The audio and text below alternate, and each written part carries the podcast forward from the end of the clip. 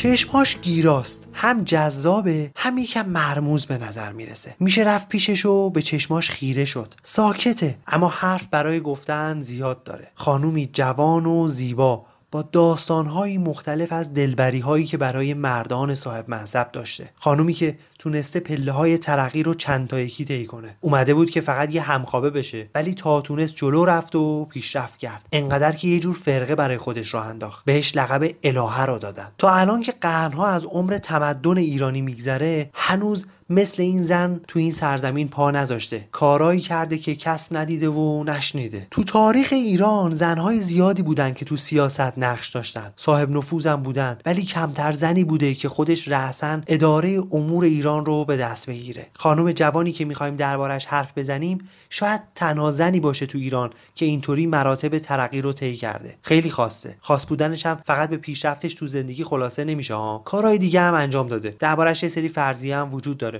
که حالا میریم و گوش میدیم می‌بینیم که این خانم جوان و زیبا از کجا اومده چه پیشینه ای داره چه حرفایی دربارش می‌زنن و چه جوریه برای اینکه داستان این خانم جوان و جذاب رو بدونیم باید یکم تو تاریخ ایران بریم عقب. بریم قبل از ورود اسلام حتی قبل از تولد مسیح. سلسله اشکانیان. سلسله پادشاهان اشکانی از جمله معدود دوره های تاریخی تو ایرانه که اطلاعاتی که دربارش داریم نسبت به دوره های دیگه خیلی کمه. مثلا الان درباره هخامنشیان که خیلی قبل قبلتر از اشکانیان بوده بیشتر می‌دونیم. یه علتش رو میگن اینه که سلسله ساسانی چون با اشکانیان خیلی بد بوده همه آثارشون رو از بین بردن. ساسانیان بعد از اشکانیان اومدن دیگه. بنابراین الان تنها منابع مطالعه زندگی دوره اشکانی یکی آثاریه که پیدا میشه مثل سکه و مجسمه و بنای تاریخی و از این جور چیزا. یکی هم روایتی که رومی ها و یونانی ها از این دوره تاریخی داشتن. حالا اشکانیان از کی اومدن؟ چجوری اومدن؟ اشکانیان با کنار زدن سلوکیان تو ایران سر کار اومدن. این سلسله رو فردی به اسم ارشک سه قرن پیش از تولد مسیح بنیان گذاشت. چیزی حدود 24 قرن پیش. این سلسله نزدیک به 500 سالم تو ایران تونست حکومت کنه. قدرت رو تو ایران به دست داشت. بعدش هم به دست اردشیر بابکان و سلسله ساسانی از بین رفت و نابود شد. گفتم که اطلاعاتمون از این دوره تاریخی کمه. ولی آدم یه چیزایی از دل تاریخ ایران می‌خونه و می‌بینه که واقعا حیرت انگیزه. مثلا از همین دوره اشکانی یه شی خیلی عجیب باقی مونده. احتمالا بدونید باتری هایی که الان خیلی از ماها استفاده می‌کنیم اواخر قرن 18 میلادی اختراع شده. اما نزدیک به 70 80 سال پیش تو عراق یه کوزه سفالی پیدا شد که داخلش یه استوانه مسی و یه میله آهنی بود. بعدا هم چند نمونه دیگه مثل این کوزه پیدا شد. کم کم روی اینا تحقیق کردن که ببینن این کوزه چیه این میله ها داخلش چی کار می‌کنه داستان این کوزه چیه. بعد متوجه شدن که این یه نوع باتریه که حالا اون موقع برای آبکاری فلزی و یا شاید هم کارهای پزشکی و طبی ازش استفاده می‌کردن. خیلی ها دقت کنید قرنها قبل از میلاد مسیح توی ایران اشکانیان از باتری استفاده می‌کردن. به نظرم تو ایران یه چیزایی از گذشته پیدا میشه که همون یه شی یا مثلا همون یه دونه کوزه به تنهایی برای تاریخ یه ملت زیاده. بس هم نیست زیاده. این باتری الان توی موزه بغداد نگهداری میشه. جالبه به اسم باتری بغداد هم شهرت پیدا کرده. البته اگه تا الان سال مونده باشه. حالا کار نداریم. بریم سر داستانمون. گفتیم که اشکانیان سلوکیان رو زدن کنار خودشون اومدن تو ایران حکومت تشکیل دادن و پادشاهی رو به دست گرفتن و همزمان با این سلسله اشکانی تو ایران یا امپراتوری پارت ها تو ایران در جهان چند تا امپراتوری دیگه هم بود. در غرب ایران امپراتوری رومی ها بود امپراتوری کوشان در هند و امپراتوری هان هم در چین. مهمتر از همه همین پارتی ها و رومی ها تو جهان بودن. اینا دو تا ابرقدرت شناخته می‌شدن دیگه. بین این دو تا ابرقدرت هم سالیان سال جنگ بود. هی میزن تو سر کله هم. خونریزی و بکش بکش و این یه تیکر رو برمیداشت و اون یه تیکر رو برمیداشت و از این دعواهایی که بین قدرت های بزرگ هست. اما بین این دوتا ابرقدرت یه جنگ خیلی مهم در می‌گیره. یعنی بین ایران و روم. یه جنگی به اسم جنگ هران حالا این داستان رو دارم تعریف می‌کنم خسته نشید ها. این داستان ها بخشی از قصه ماست که حالا می‌خوایم برسی ببینم این خانم جوان و زیبایی که گفتیم خیلی هم دلبری می‌کنه از کجا وارد ایران شد؟ کم کم داریم بهش نزدیک میشیم. این جنگ هم تو داستانمون نقش داره. جنگ هران در زمان اشک سیزدهم پارتی بین سورنا سردار ایرانی و کراسوس فرمانده رومی بود. تو یه جایی تو جنوب ترکیه امروزی.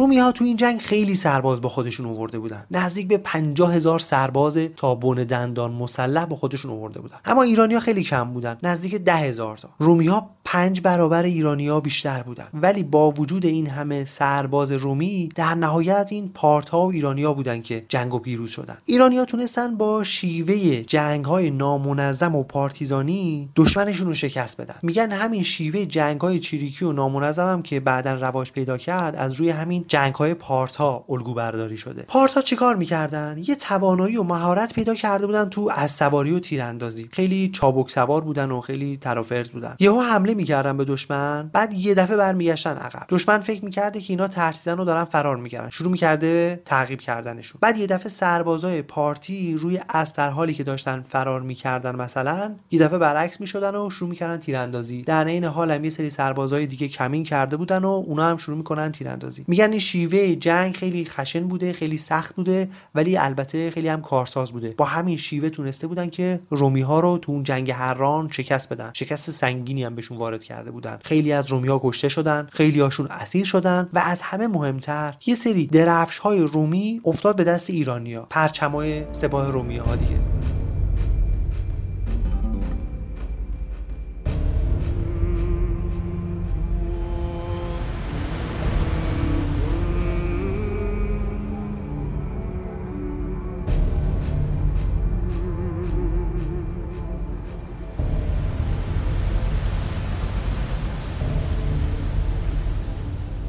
این اتفاق شبیه این بود که یه لکه ننگی مونده بر پیشانه سپاه رومی ها ایرانی هم خیلی حال می‌کردن. همه این پرچما رو جمع کردن و اووردن تو ایران و افتخار بهش می‌کردن که ما رومی ها رو شکست دادیم پرچماشون هم برداشتیم اووردیم. میگن تا سالیان سال این پرچما تو معابد و جاهای مختلف تو ایران آویزون بود و مردم حال می‌کردن. از اون طرف هم رومی ها هرس می‌خورن که وای آبرومون رفت پرچمای سپاهمون افتاد دست ایرانیا و یه ننگی مود بر پیشونی سپاهش این پرچمای سپاه رومی تو ایران موند. موند تا زمان پادشاهی فردی به اسم فرهاد چهارم یا اشک چهاردهم. از اینجا به بعد برای اینکه یکم اسم فرهاد زیاد میاد این فرهاد چهارم و فرهاد پدر خطاب می‌کنیم. حالا میگم چرا. جلو میریم متوجه میشیم. بعد از اون جنگ هران یه جورایی قدرت بی‌نظیر پارتی ها تو جهان اثبات شده بود. نه فقط به خاطر اون جنگ های چیریکی و اون شیوه از سواری ها یه جور سوار نظام زره پوش خاصی هم داشتن که از روش های خاصی برای جنگیدن استفاده می‌کردن. یه ساز و برگ مخصوصی داشتن. یه جور تبل مخصوص داشتن. این همه اینا باعث می‌شد که دشمن به وحشت بیفته در جنگیدن با اینا. اینم این وسط اضافه کنم که از زمان مهرداد دوم یا اشک نهم پارتی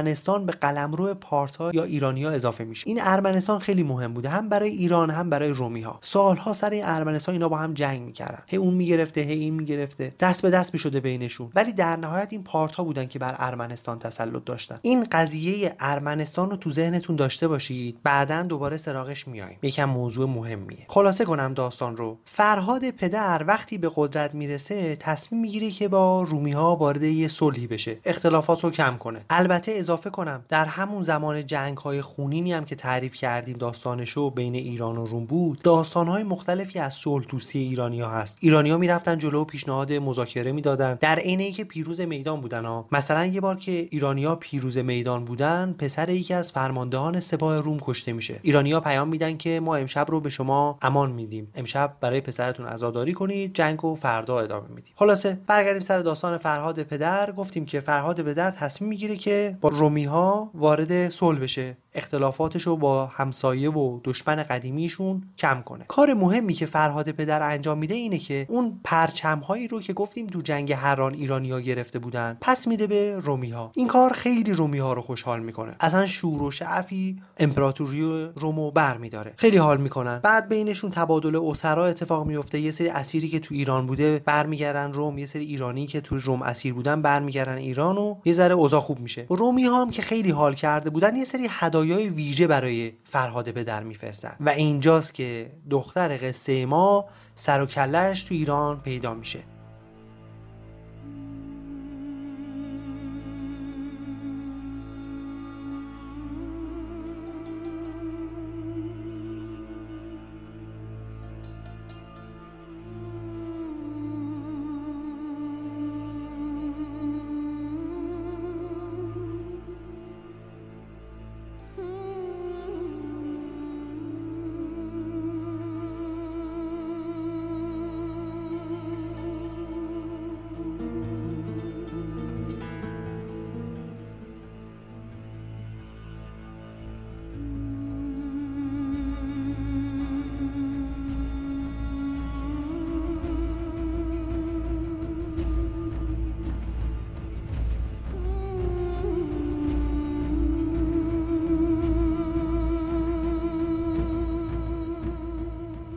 پادشاه روم به اسم آگوستوس یه دختر برده ای رو کنیزی رو که خیلی هم زیبا و دلبر و خوشگل بوده به اسم موزا به فرهاد پدر هدیه می‌کنه. این دختر ایتالیایی بوده گویا خیلی هم جذاب و خیلی هم دلبر. هنوزم هست البته. تاریخی که حد می‌زنن موزا این خانم زیبا موزا وارد ایران شده حوالی 20 سال قبل از تولد مسیحه. میگن این هدیه در روابط رومیا و پارتی ها یا همون ایرانی ها بی سابقه بوده. یکی از مشهورترین لحظات روابط بین این دوتا کشور محسوب می شده از اینجاست که موزا وارد سیاست ایران میشه و فصلی رو به اسم خودش باز می‌کنه. هرچند مدت زمانی که موزا تو ایران نقش آفرینی می‌کنه خیلی زیاد نیست. اما کارهایی کرده که خب خیلی مهم و اثرگذار بوده. موزا اول که میاد تنهای همخوابه بوده. قرار نبوده چیزی بیشتری باشه. فقط قرار بوده بیاد پیش فرهاد پدر بخوابه. یه نوع برده. انگار که بلد بوده چه کار کنه. میگن یه جوری از این فرهاد پدر که پادشاه ایران بوده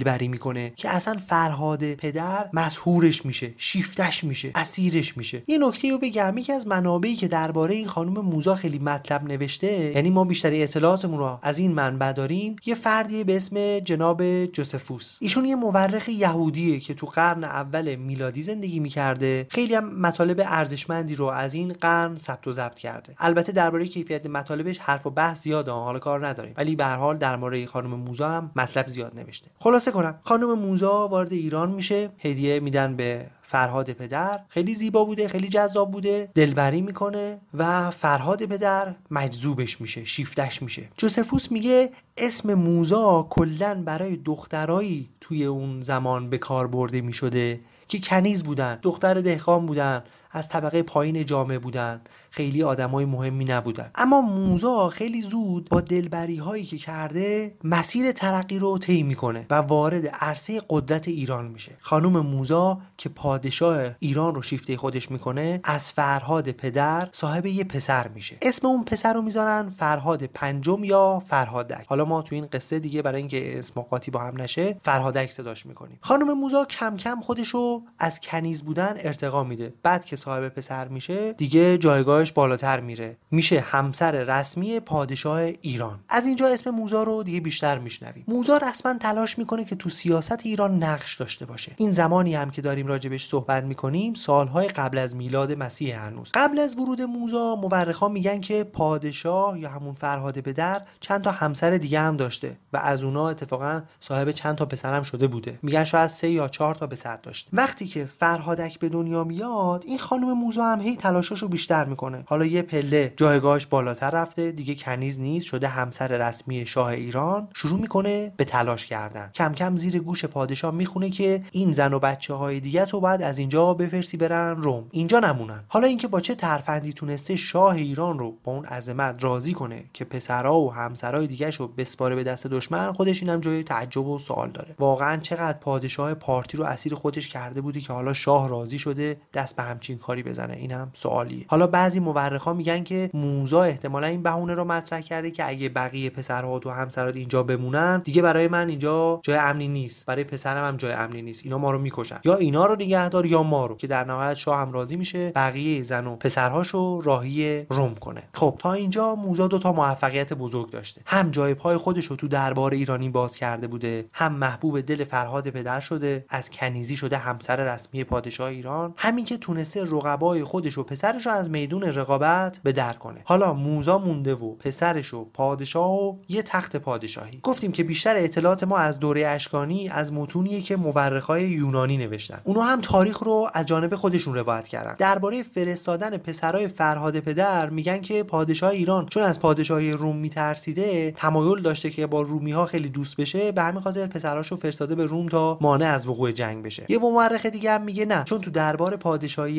ایران اختلاف زیاد شده بوده. همسرای پادشاه به جون هم افتاده بودن. در نهایت پادشاه تصمیم گرفته که یه سری از پسرا و همسراشو بفرسته به روم که این اختلافات بیشتر نشه. اما همین آقای جوسفوس میگه که همه این اتفاقات توطئه های این خانم موزا بوده. برای اینکه مطمئن بشه پسرش بعدا پادشاه میشه کاری کرده که بقیه پسرها و همسرای فرهاد پدر از تخت شاهی دور بشن. خلاصه کمی بعد که خانم موزا و پسرش حالا یه ذره بزرگتر شده بود دست به اقدام مهمتری می‌زنن. اونا برای فرهاد پدر یه نقشه می‌کشن که بکشنش. تو این کارم اتفاقا موفق میشن به این ترتیب موزا ضربه بعدی خودش رو هم وارد می‌کنه. پادشاه پارتها پادشاه ایران یعنی فرهاد پدر رو حذف می‌کنه. حالا دیگه تخت شاهی تخت سلطنت ایران برای اون و پسرش خالی میمونه. از اینجاست که دیگه راه موزا با تمام زنهایی که تا قبل و بعد از اون توی سیاست ایران حضور داشتن متفاوت میشه. مورخا میگن حضور زنان تو سیاست ایران اتفاق نادری نبوده. قبل از موزا هم یه سری زن توی عرصه سیاست حضور داشتن تاثیرگذار بودن نقش آفرینی کردن. از جمله آتوسا مادر خشایارشاه. این آتوسا خانم یه زن بسیار زیرک بوده. تونسته بوده که پسر خودشو که فرزند ارشد پادشاه هم نبوده به تخت سلطنت برسونه. خلاصه این آتوسا خانم تو اتفاقات عصر هخامنشی خیلی موثر بوده. اما بیشتر از این جلو نرفته. یعنی فقط تلاش می‌کرده پشت پرده اثرگذاری کنه. اینکه خودش حالا بیاد جلو و نقش به عهده بگیره و مسئولیت به عهده بگیره نه. همون پشت پرده رایزنی می‌کرده و فشار می و حرف خودش رو به کرسی میشونده فقط مادر پادشاه بوده بیشترم نه. اما موزا رسما وارد گود سیاست میشه. مسئولیت رسمی به عهده می‌گیره. و اینجاست که در تاریخ ایران دست به یک کار متفاوت می‌زنه.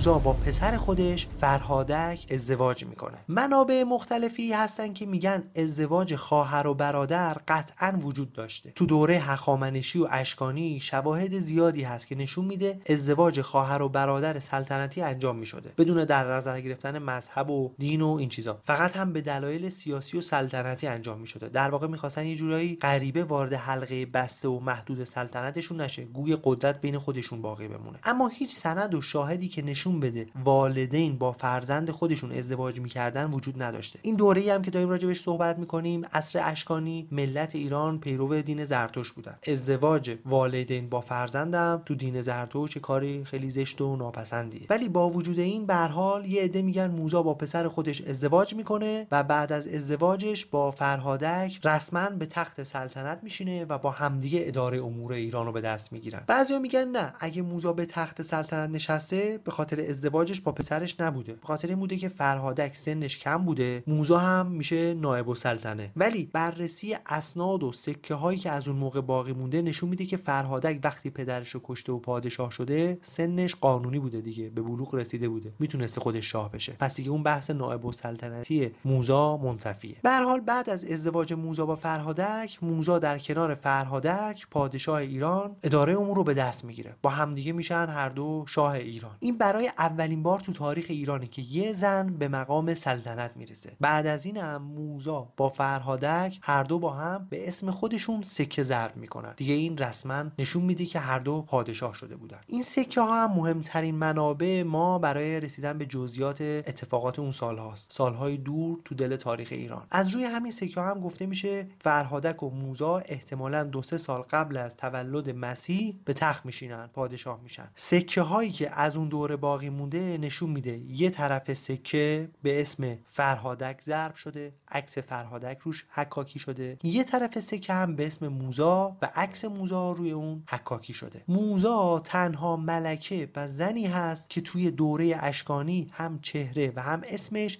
تو سکه های ایران نقش بسته. به غیر از این ماجرای سکه که به نوعی نشان و اعتبار سلطنت پادشاه بوده یکی از اتفاقات عجیب این دوره اینه که به موزا لقب الهه دادن. دقیقا هم معلوم نیست چرا. به خاطر زیبایی بوده که این زن داشته یا حالا قدرتی که داشته یا صرفا به خاطر علاقه فرهادک و فرهاد پدر به این زن. معلوم نیست دیگه. ولی به هر حال گویا موزا برای خودش یه فرقه درست کرده بوده که مردم و طرفداراش بهش می‌گفتن الهه موزا. خطابش می‌کردن که حضرت الهه موزا. معلوم هم نیست از چه زمانی بهش می‌گفتن الهه. حالا از زمان پادشاهی فرهاد پدر یا فرهادک معلوم نیست. به هر حال این سکه ها غیر معموله. از این جهت که سابقه نداشته تصویر یک زن بیاد روی سکه و اینجوری در وصفش بنویسن الهه با صفت الهه خطابش کنن. این می‌تونه نشونه ای باشه از اینکه موزا چقدر تو اون دوره اقتدار داشته چقدر قدرتمند شده بوده چقدر تو سیاست ایران نقش داشته. الان هم یه سری سکه از دوره اشکانی باقی مونده و اتفاقا سکه هایی هم از زمان موزا و فرهادک هست. که هم تصویر فرهادک روشونه هم تصویر موزا. تو موزه های ایران داره از این سکه ها نگهداری میشه. اگه مشتاقید این سکه ها رو ببینید می‌تونید برید موزه ملک توی تهران. اونجا چند تا از این سکه ها وجود داره. یه توضیح هم بدم راجع به اسم فرهادک. چرا بهش میگن فرهادک؟ اون که چی آخر اسمش؟ یه سری میگن که این کی که آخر اسم فرهادک هست به خاطر اینه که پدرش یعنی فرهاد پدری که راجبش صحبت کردیم خیلی اونو دوست داشته اونو فرهادک خطاب می‌کرده. در این حال یه میگن نه چون این فرهاد آدم بدنامی بوده مردم خوششون ازش نمی اومده کارهای خیلی بدی کرده اون که رو اضافه کردن تا یه جورایی تحقیرش کنن کوچک خطابش کنن. فرهادک یعنی آدمی که کوچک شده است. خلاصه حالا دیگه پادشاهی ایران به دست فرهادک و موزا افتاده. این دوتا با هم تصمیمات جدیدی می‌گیرن.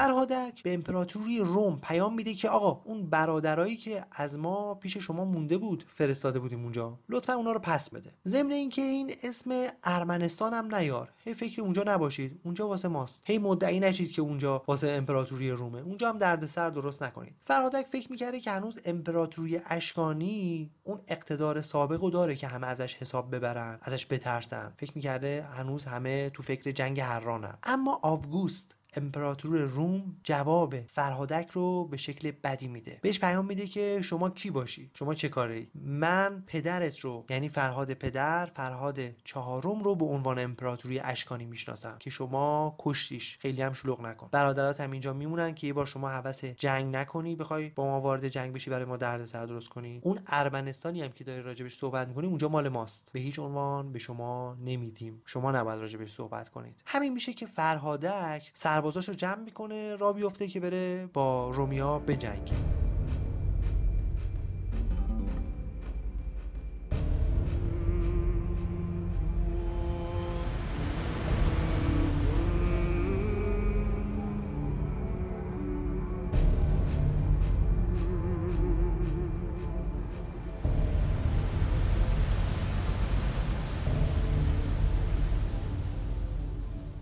ولی جنگی بین فرهادک و سپاه روم در نمی‌گیره. فرهادک میره یه جای نزدیک رود فرات امروزی با یه فرمانده رومی به اسم کابوس مذاکره می‌کنه. فرهادک و کابوس با همدیگه به توافق می‌رسن. توافقی که فرهادک تقریبا هرچی اونا میگن و میپذیره. فرهادک قبول می‌کنه که برادرش همون توی روم بمونن. میگه آقا نخواستیم بذار اونا همونجا بمونن. اما توافق مهمتر فرهادک درباره ارمنستانه. گفتیم که ارمنستان برای ایران و روم خیلی جای مهمی بوده. خیلی سرش با هم دیگه دعوا می‌کردن. فرهادک قبول می‌کنه که از ارمنستان صرف نظر کنه. کلا میگه آقا نخواستیم. ارمنستان واسه شما. قبول می‌کنه که ارمنستان رو بده به امپراتوری روم. خب تا اینجا چند تا بدنامی به بدنامی های فرهادک اضافه میشه. یکی اینکه پدرش که شاه شاهان ایران بوده رو می‌کشه. با مادرش برخلاف آیین و سنت و مذهب ازدواج می‌کنه. برادراشو که شاهزاده های ایرانی بودن نمی‌تونه از رومیا پس بگیره و در نهایت ارمنستان رو که انقدر برای ایران مهم بوده انقدر سرباز براش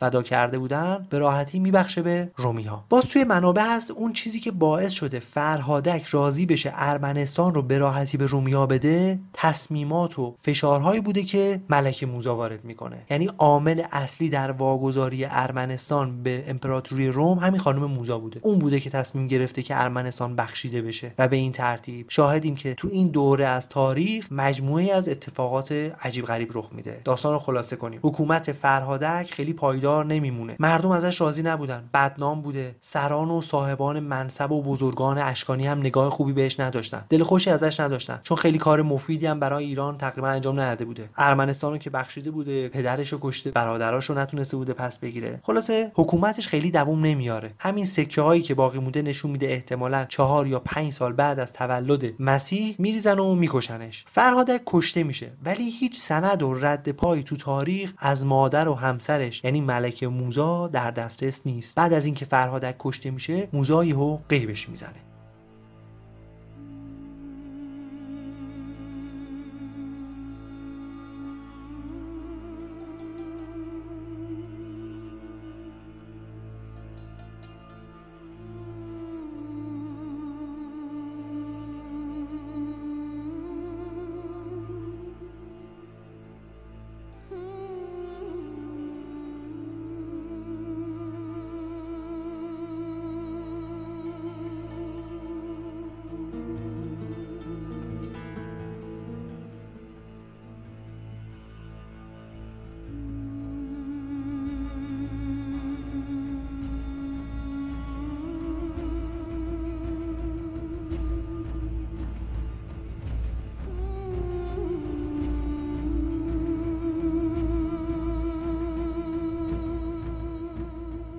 اینو اضافه کنم. با توجه به همه اتفاقاتی که تو این دوره از تاریخ افتاده بعضی یه سری فرضیه مطرح می‌کنن. مثلا میگن که شما نگاه کنید موزا از اولش به عنوان یه اشرافزاده نیومده بوده ایران. به عنوان یک کنیز اومده. به عنوان کسی که دختر دهقان بوده دختر طبقه پایین بوده. کلا تو زندگیش یه بار توی دربار نرفته. خیلی آشنایی با مناسب سیاسی نداشته. خیلی نمی‌دونسته ساختار قدرت چیه. سواد سیاسی نداشته. خیلی نمی‌دونسته که باید چیکار کنه تو عرصه سیاست. ولی ولی همین آدمی که به ظاهر هیچ دانش سیاسی نداشته وارد دربار ایرانی میشه و خیلی حساب شده شروع می‌کنه پله های ترقی رو یکی یکی میره جلو و پسرش و خودش رو به قدرت میرسونه. و بعد از اون هم یه سری کارهایی می‌کنه که هیچ کدومشون به نفع ایران نیست. همشون به نفع امپراتوری رومن. بعضیا میگن با توجه به همه این اتفاقات احتمالا موزا از اولش هم یه دختر کنیز و دهقان نبوده. احتمالا رومیا با یه نقشه قبلی تصمیم گرفتن که یه دختر دختری که سیاست سرش می شده بلد بوده چیکار کنه با برنامه قبلی به عنوان یه دختر برده وارد دربار ایرانی کردن تا به اهداف خودشون برسن تا بتونن که خواسته های امپراتوری روم رو توی ایران پیاده کنن. دیدن که نمی‌تونن حتی با پنجاه هزار سرباز حتی زمانی که لشکرشون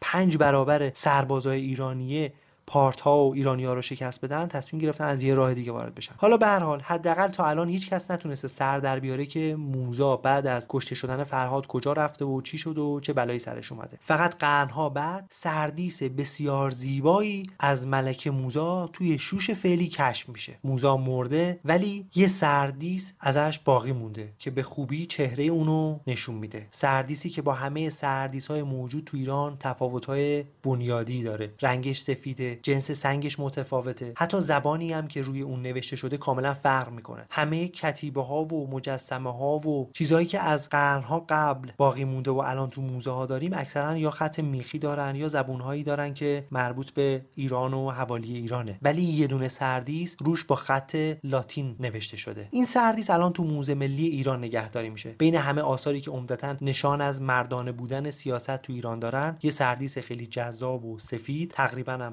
سالم یه گوشه از موزه نصب شده کنارش نوشته شده ملکه موزا. این همون خانم جوان و جذابیه که اول پادکست براتون گفتم. اگه برید موزه ملی ایران که توی میدون توپخونه تهرانه و به چشمای این سردیس خیره بشید یه گیرایی خاصی می‌بینید تو چشماش. یه جور انگار هم می‌خواد باهاتون حرف بزنه هم یه جور انگار می‌خواد اون رمز و رازاشو ازتون پنهان کنه. یه بار فکر نکنید که آثار تاریخی مردن و روح ندارن جالب نیستن حرفی برای گفتن ندارن ها. نه فقط کافیه که برید و روبروشون وایسید. یکم نگاه نگاهشون کنید. یکم که بهشون خیره بشید انگار که زبون باز می‌کنن. شروع می‌کنن به حرف زدن. از دل تاریخ براتون میگن. فکرشو کنید این خانومی که الان دربارش حرف زدیم تاریخ تولدش برمیگرده به قبل از میلاد مسیح. ولی اگر برید موزه ملی و ببینیدش یکم که به چشمای سفیدش خیره بشید می‌بینید که داره با شما حرف می‌زنه. از تاریخ براتون میگه از ازدواجش با پسرش از دلبریهایی که برای فرهاد پدر کرده از تصمیمات مهمی که برای ایران گرفته و از ضربه های سختی که به ایران وارد کرده. واقعا جلوی این سردیس که وای میسید انگار که تاریخ زنده است. انگار همه این حوادث دیروز اتفاق افتاده. فکرشو کنید قرنها پیش احتمالا توی یکی از کاخهای اشکانیان. فرهادک یا فرهاد پدر دستور دادن که ملک موزا روی صندلی بشینه یه سنگ تراش یا پیکر تراش خیلی حرفه‌ای هم شروع کرده از اون یه سردی ساخته. حالا قرنها گذشته و میراث اون برای ما مونده.